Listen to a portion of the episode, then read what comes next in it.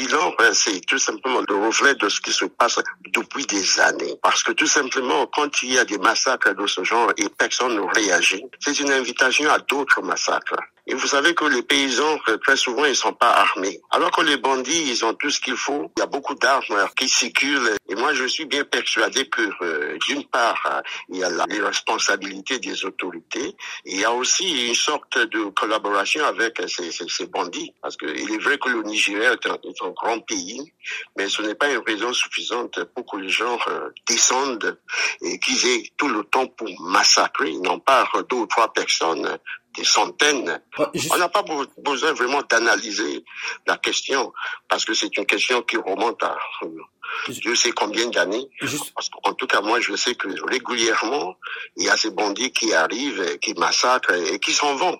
Est-ce que ces attaques de la part de personnes dites des bandits sont le soubassement ou encore le prolongement des conflits entre éleveurs et agriculteurs dans l'état du Plateau? Ah, là, vous l'avez bien compris, parce que les éleveurs ont besoin, n'est-ce pas, de cultiver. Et quand ils cultivent, n'est-ce pas, les autres arrivent avec la bétail pour tout détruire. Que voulez-vous? Là, on a tout ce qu'il faut pour un conflit en permanence.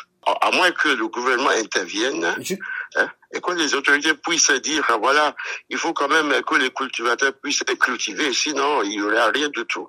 Il y a la famine qui menace de toutes parts. Et si on ne fait rien, évidemment, la conclusion, ça s'impose. Que ce soit le gouvernement de l'actuel président Tinubu ou celui de son prédécesseur, tous parlent de la lutte justement contre l'insécurité. Qu'est-ce que l'armée fait dans tout cela? L'armée fait ce qu'elle peut. Vous savez, l'armée chez nous, ça vaut ce que ça vaut.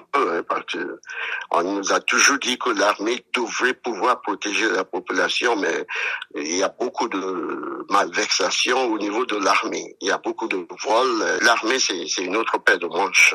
Il est vrai que du temps de Boari, on n'a pratiquement rien fait. Général qu'il était, il n'a rien prévu pour mettre en terme à ce genre de situation. Et moi, je ne vois pas comment Tinubu, qui n'a même pas fait une seule journée dans les forces armées, comment il va pouvoir résoudre le problème. Bon, mais espérons quand même qu'il y aura une sorte de solution. Mais c'est pas quelque chose qu'on verra du jour au lendemain.